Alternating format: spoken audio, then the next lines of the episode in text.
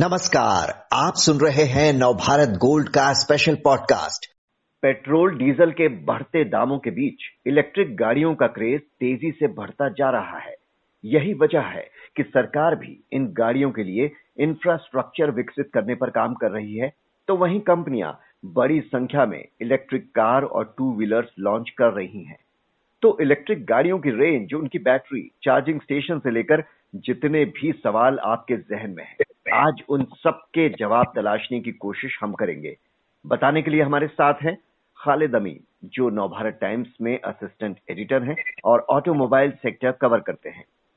Khalid, petrol, diesel जिस तरह से लोगों की जेब पर भारी पड़ता जा रहा है और जिस तेज़ी से इलेक्ट्रिक व्हीकल्स पर काम हो रहा है, उसे देखकर क्या लगता है? क्या इलेक्ट्रिक गाड़ियाँ लेने का सही वक्त आ गया है? आ, ये सवाल बहुत ही आ, मतलब अच्छा है और बहुत हॉट टॉपिक है और बहुत सारे लोग आजकल ये पूछ रहे हैं। लेकिन आ, इसके इसके जवाब में मैं ये कहना चाहूँगा कि इलेक्ट्रिक गाड़ी लेने का वक्त जो है चाहे आप इलेक्ट्रिक गाड़ी हो या कोई भी गाड़ी हो वो आपकी ज़रूरत के हिसाब से आपको चुनना होता है। यानी आज से पहले भी आपके पास ऑप्शन थे पेट्रोल गाड़ी लें डीजल लें या सीएनजी लें। आप अपनी ज़रूरत के हिसाब से इनमें से एक गाड़ी चुनते थे क्योंकि सभी गाड़ियों का मकसद है आपको कम्यूट करते हैं। तो फ्यूल चुनने का जो तरीका था वो आपकी ज़रूरत के हिसाब से होता था। वैसे ही इलेक्ट्रिक गाड़ियाँ भी इलेक्ट्रिक गाड़ियों के बारे में कहा जा रहा है कि इनकी रनिंग कॉस्ट बहुत कम होती है या ना के बराबर होती है। यही इनका सबसे बड़ा फैक्टर बन के उभर रहा है इलेक्ट्रिक गाड़ियों का। लेकिन इनके साथ बहुत सारे चैलेंजेस भी हैं जिनके बारे में हम आगे बात कर सकते हैं। तो इलेक्ट्रिक गाड़ी लेने का वक्त आ गया है या नहीं ये तो कहना मुश्किल है लेकिन यस ये कह सकते हैं कि इलेक्ट्रिक गाड़ियों का वक्त शुरू हो चुका है। शुरू हो चुका है। बहुत तेज़ी से कंपनियाँ इलेक्ट्रिक कार और टू व्हीलर्स लॉन्च करती भी जा रही हैं।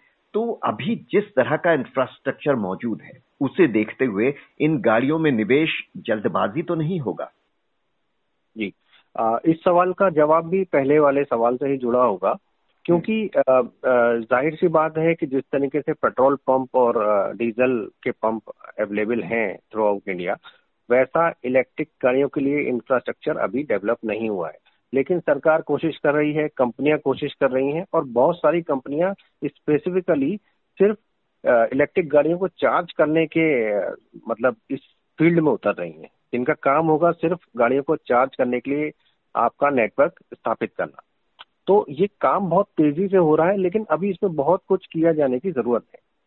तो यहाँ पर आपको ये देखना होगा कि इलेक्ट्रिक गाड़ी लेने से पहले कि आप के पास अगर घर पे एक ऐसा स्पेसिफिक पार्किंग प्लेस है जहाँ पर आप ओवरनाइट चार्जिंग के लिए एक होम चार्जर लगा सकते हैं हम्म। तो उससे अच्छा तो कुछ नहीं है।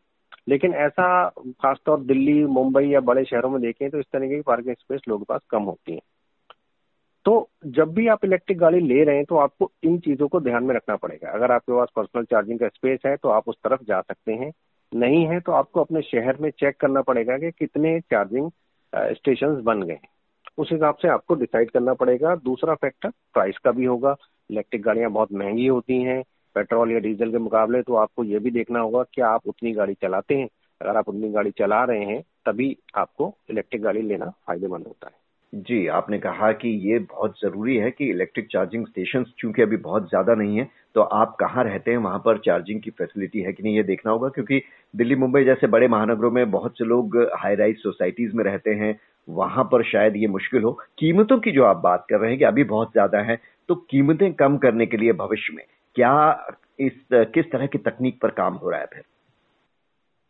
कीमतें इसकी कम होंगी। इसमें कोई भी इलेक्ट्रिक गाड़ी अगर हम देखते हैं तो उसमें 50 से 60 परसेंट जो की उसकी लागत होती है वो बैटरी की होती है।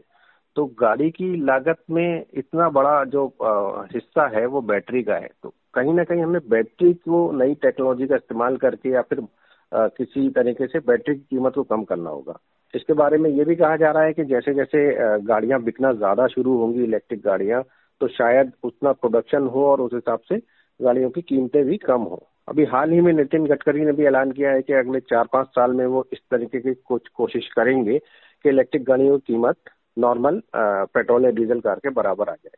किस तरीके से करेंगे, इसका भी कोई बहुत क्लियर रोड मैप नहीं है। लेकिन अगर ऐसा होता है तो फिर इलेक्ट्रिक गाड़ियों के लिए एक बड़ा प्लस पॉइंट हो जाएगा। ये आपने जो कहा कि बैटरी पर काम करना होगा तो अभी हाल में काफ़ी चर्चा में रही थी कुछ खबरें बैटरी स्वैपिंग या बैटरी रिप्लेसमेंट की। तो इस तकनीक पर कोई काम चल रहा है क्या? क्या बैटरी रिप्लेस करना आसान हो जाएगा आने वाले समय में? बैटरी की स्वैपिंग की जहाँ तक बात है तो अगर हम फोर व्हीलर्स की बात करें तो उसमें फिक्स बैटरी होती है। उसको स्वैप करना मुमकिन नहीं होता है कि उसका बहुत बड़ा साइज़ होता है और उसको बहुत ही आ, मतलब बहुत ताम झाम के साथ उसको स्टैब्लिश किया जाता है गाड़ी के फ्लोर पे। लेकिन बैटरी स्वैपिंग का जो टू व्हीलर्स हैं हमारे पास, जितने भी इलेक्ट्रिक टू व्हीलर्स हैं, उसमें ये एक ऑप्शन है और ये बहुत अच्छा ऑप्शन है और इसके बारे में काफ़ी काम भी हो रहा है। क्योंकि टू व्हीलर की बैटरी छोटी होती है, उसमें हम बैटरी आजकल ऐसी आ रही है जिनको आप निकाल के, अगर आप हाई राइज बिल्डिंग में रह रहे हैं और आपके नीचे पार्किंग में चार्जिंग नहीं है तो आप एक सात आठ नौ किलो की बैटरी ले जाते हैं, अपने लिफ्ट में रखते हैं, घर पे ले जाते हैं और एक जैसे मोबाइल चार्ज करते हैं, वैसे चार्ज करिए और वापस आके सुबह लगा दीजिए। इसके अलावा जो आपने स्वैपिंग की बात की तो उसके लिए स्वैपिंग स्टेशन भी बन रहे हैं। तो उसमें ये होगा कि आप बैटरी अपनी आपकी बैटरी मान लीजिए बीस परसेंट रह गई आप उस स्वैपिंग स्टेशन पे गए और आपने वहाँ से फुली चार्ज बैटरी ले ली और अपनी 20 परसेंट वाली बैटरी दे दी। और वहाँ पर 80 परसेंट बैटरी चार्ज करने का जो पैसा होगा वो आपसे स्वैपिंग स्टेशन वाला ले लेगा। तो ऐसा कई लोग कर रहे हैं कई कंपनियाँ इसमें आ, आ रही हैं गवर्नमेंट ने भी पॉलिसी बना दी है। एक जैसे मिसाल के तौर पे एक कंपनी है बाउंस इन्फिनिटी, वो इस तरह की गाड़ियाँ बेच रही है, जिसमें बैटरी आप रिमूव कर सकते हैं और वो उसमें एक ऑप्शन ये है कि आप बिना बैटरी के भी गाड़ी ले सकते हैं। रेंज बढ़ाने को लेकर क्या काम चल रहा है? क्योंकि अब लोग लॉन्ग डिस्टेंस ट्रैवल बहुत ज़्यादा करने लगे हैं तो इस वर्ग को लुभाने के लिए रेंज बढ़ाना बहुत ज़रूरी हो गया है। इसमें कहाँ तक काम हुआ है अभी तक? सुना है कि 400 से साढ़े चार किलोमीटर तक की रेंज वाली कारें जल्द ही लॉन्च होने वाली हैं। जी। साढ़े चार सौ तक की रेंज की कार तो इंडिया में लॉन्च हो भी चुकी है। अभी हाल ही में जो एम जी ने जेड एस भी लॉन्च की है नई वाली। हम्म। उसकी क्लेम जो रेंज कर रहे हैं वो चार सौ साठ किलोमीटर कर रहे हैं एक बार फुल बैटरी चार्ज में। हालाँकि रियल वर्ल्ड कंडीशन में ये कम हो जाती है। और लेकिन फिर भी इसको मान के चलते हैं कि अगर साढ़े चार सौ क्लेम कर रहे हैं तो तीन सौ सवा तीन सौ की रेंज वो बैटरी दे सकती है। हाँ ये बात बिल्कुल सही है कि इसको और बढ़ाने की ज़रूरत है और इस पर काम भी चल रहा है, लेकिन यहाँ भी वही सबसे बड़ा फैक्टर कॉस्ट फैक्टर आ जाता है। क्योंकि अगर आप रेंज बढ़ाएँगे तो बैटरी बड़ी लगानी पड़ेगी और फिर उसके बाद कीमत उसकी और ज़्यादा बढ़ जाएगी। चार्जिंग स्टेशन की आपने बात की कि वो अभी बहुत लिमिटेड हैं तो क्या चार्जिंग स्टेशन बढ़ाने पर कुछ वॉर लेवल का कोई प्लान तैयार किया है सरकार ने कि आने वाले समय में? क्योंकि अगर सरकार चाहती है कि वो 2025-26 तक 12 फ़ीसदी तक बढ़ा दे इसका मार्केट तो उसके लिए चार्जिंग स्टेशन पर तो बहुत ज़्यादा काम करना पड़ेगा। कुछ, जो दिल्ली, मुंबई एक हाईवे बन रहा है, उसके बारे में खबरें आई थी कि उसमें एक लेन ऐसी होगी इलेक्ट्रिक व्हीकल्स के लिए कि अपने आप उस पर जब चलेंगी गाड़ियाँ तो वो अपने आप चार्ज होता रहेगा। इसकी, इस तकनीक के बारे में कुछ बताइए। अब ये तकनीक थोड़ा सा अभी बहुत ही इनिशियल लेवल पे डिस्कस हो रही है। लेकिन जहाँ तक चार्जिंग चार्जिंग स्टेशन की बात है तो इसके लिए तीन लेवल पे काम हो रहा है। गवर्नमेंट अपनी तरफ़ से कोशिश कर रही है कि ज़्यादा से ज़्यादा चार्जिंग स्टेशन को लगाए। स्पेशली जो हाईवे हैं, उसमें इनका प्लान है कि हर 50 किलोमीटर पे एक फास्ट चार्जिंग स्टेशन हो। इसके अलावा जो कंपनियाँ मैन्युफैक्चर कर रही हैं गाड़ियाँ इलेक्ट्रिक गाड़ियाँ, वो अपने लेवल पे बहुत सारी जगहों पे फास्ट चार्जिंग स्टेशन लगा रही हैं। तीसरे लेवल पे जैसे मैंने पहले भी डिस्कस किया था आपसे कि एक स्पेसिफिकली ऐसी कंपनियाँ मार्केट में आ रही हैं जो सिर्फ़ चार्जिंग इंफ्रास्ट्रक्चर बनाने पे काम कर रही हैं। हम्म। तो इन तीन लेवल पे काम चल रहा है और अगर इनका काम सही दिशा में आगे बढ़ा तो आने वाले टाइम में आपको जिस तरीके से पेट्रोल पंप है वैसे ही चार्जिंग स्टेशन भी देखने को मिलेंगे। हाल ही में हीरो मोटोकॉप जो टू व्हीलर बनाने वाली कंपनी है उसने हिंदुस्तान पेट्रोलियम या के साथ एक टाइप भी किया है कि वो उनके सारे पेट्रोल पंप पे अपने चार्जिंग स्टेशन लगाएगी यानी जिस तरह से आप पेट्रोल भरवाने जाते हैं, वहाँ पर चार्जिंग स्टेशन भी मिल जाएँगे हर पेट्रोल पंप पे। तो ये बहुत बड़े लेवल पे काम हो रहा है। ये कई कार कंपनियाँ अब इलेक्ट्रिक कॉन्सेप्ट कार लॉन्च कर रही हैं। इनकी क्या खूबियाँ होती हैं? इनके बारे में कुछ बताएँ। कॉन्सेप्ट कार बेसिकली कोई ऐसी कार होती है जिसको कंपनी लॉन्च करने से पहले उसका एक प्रोटोटाइप लोगों के सामने पेश करती है और उनका फीडबैक लेने की कोशिश करती है। तो ये इलेक्ट्रिक गाड़ियों के लिए भी हो सकता है और किसी भी गाड़ियों का हो सकता है कॉन्सेप्ट कार।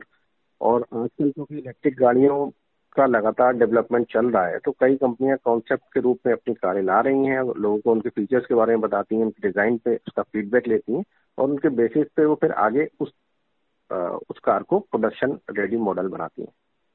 और आखिर में खालिद सेफ्टी का मुद्दा जो है वो काफ़ी गर्मा गया है लोगों के बीच में काफ़ी चर्चा है।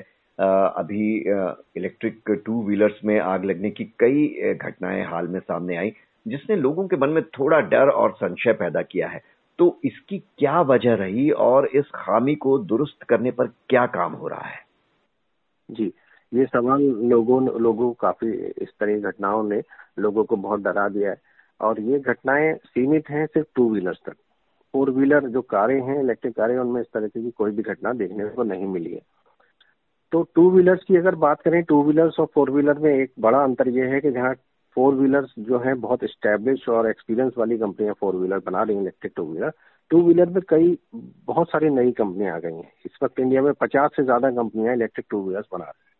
इसमें कई कंपनियाँ ऐसी हैं जो चाइना से पार्ट्स ला के असेंबल कर देती हैं और उनमें सेफ्टी के लिए उतना ज़्यादा उन सेफ्टी प्रोटोकॉल्स का उतना ज़्यादा पालन नहीं किया जा सकता। इस दिक्कत से निपटने के लिए अब सेंट्रल गवर्नमेंट ने अपना एक्टिव हुई है और उसने कई तरह की गाइडलाइंस बनाने का इरादा ज़ाहिर किया है। तो आने वाले टाइम में एक सख्त गाइडलाइंस बन सकती हैं। अगर आप इलेक्ट्रिक टू व्हीलर बना रहे हैं तो आपको उनको पालन करना पड़ेगा। इससे लोगों में थोड़ा कॉन्फिडेंस लौटेगा। तो उम्मीद करते हैं कि जो लोग भी इलेक्ट्रिक गाड़ी खरीदने का मन बना रहे हैं, उनके काफ़ी सवालों का जवाब आज उन्हें मिल गया होगा। खालिद बहुत बहुत शुक्रिया आपका।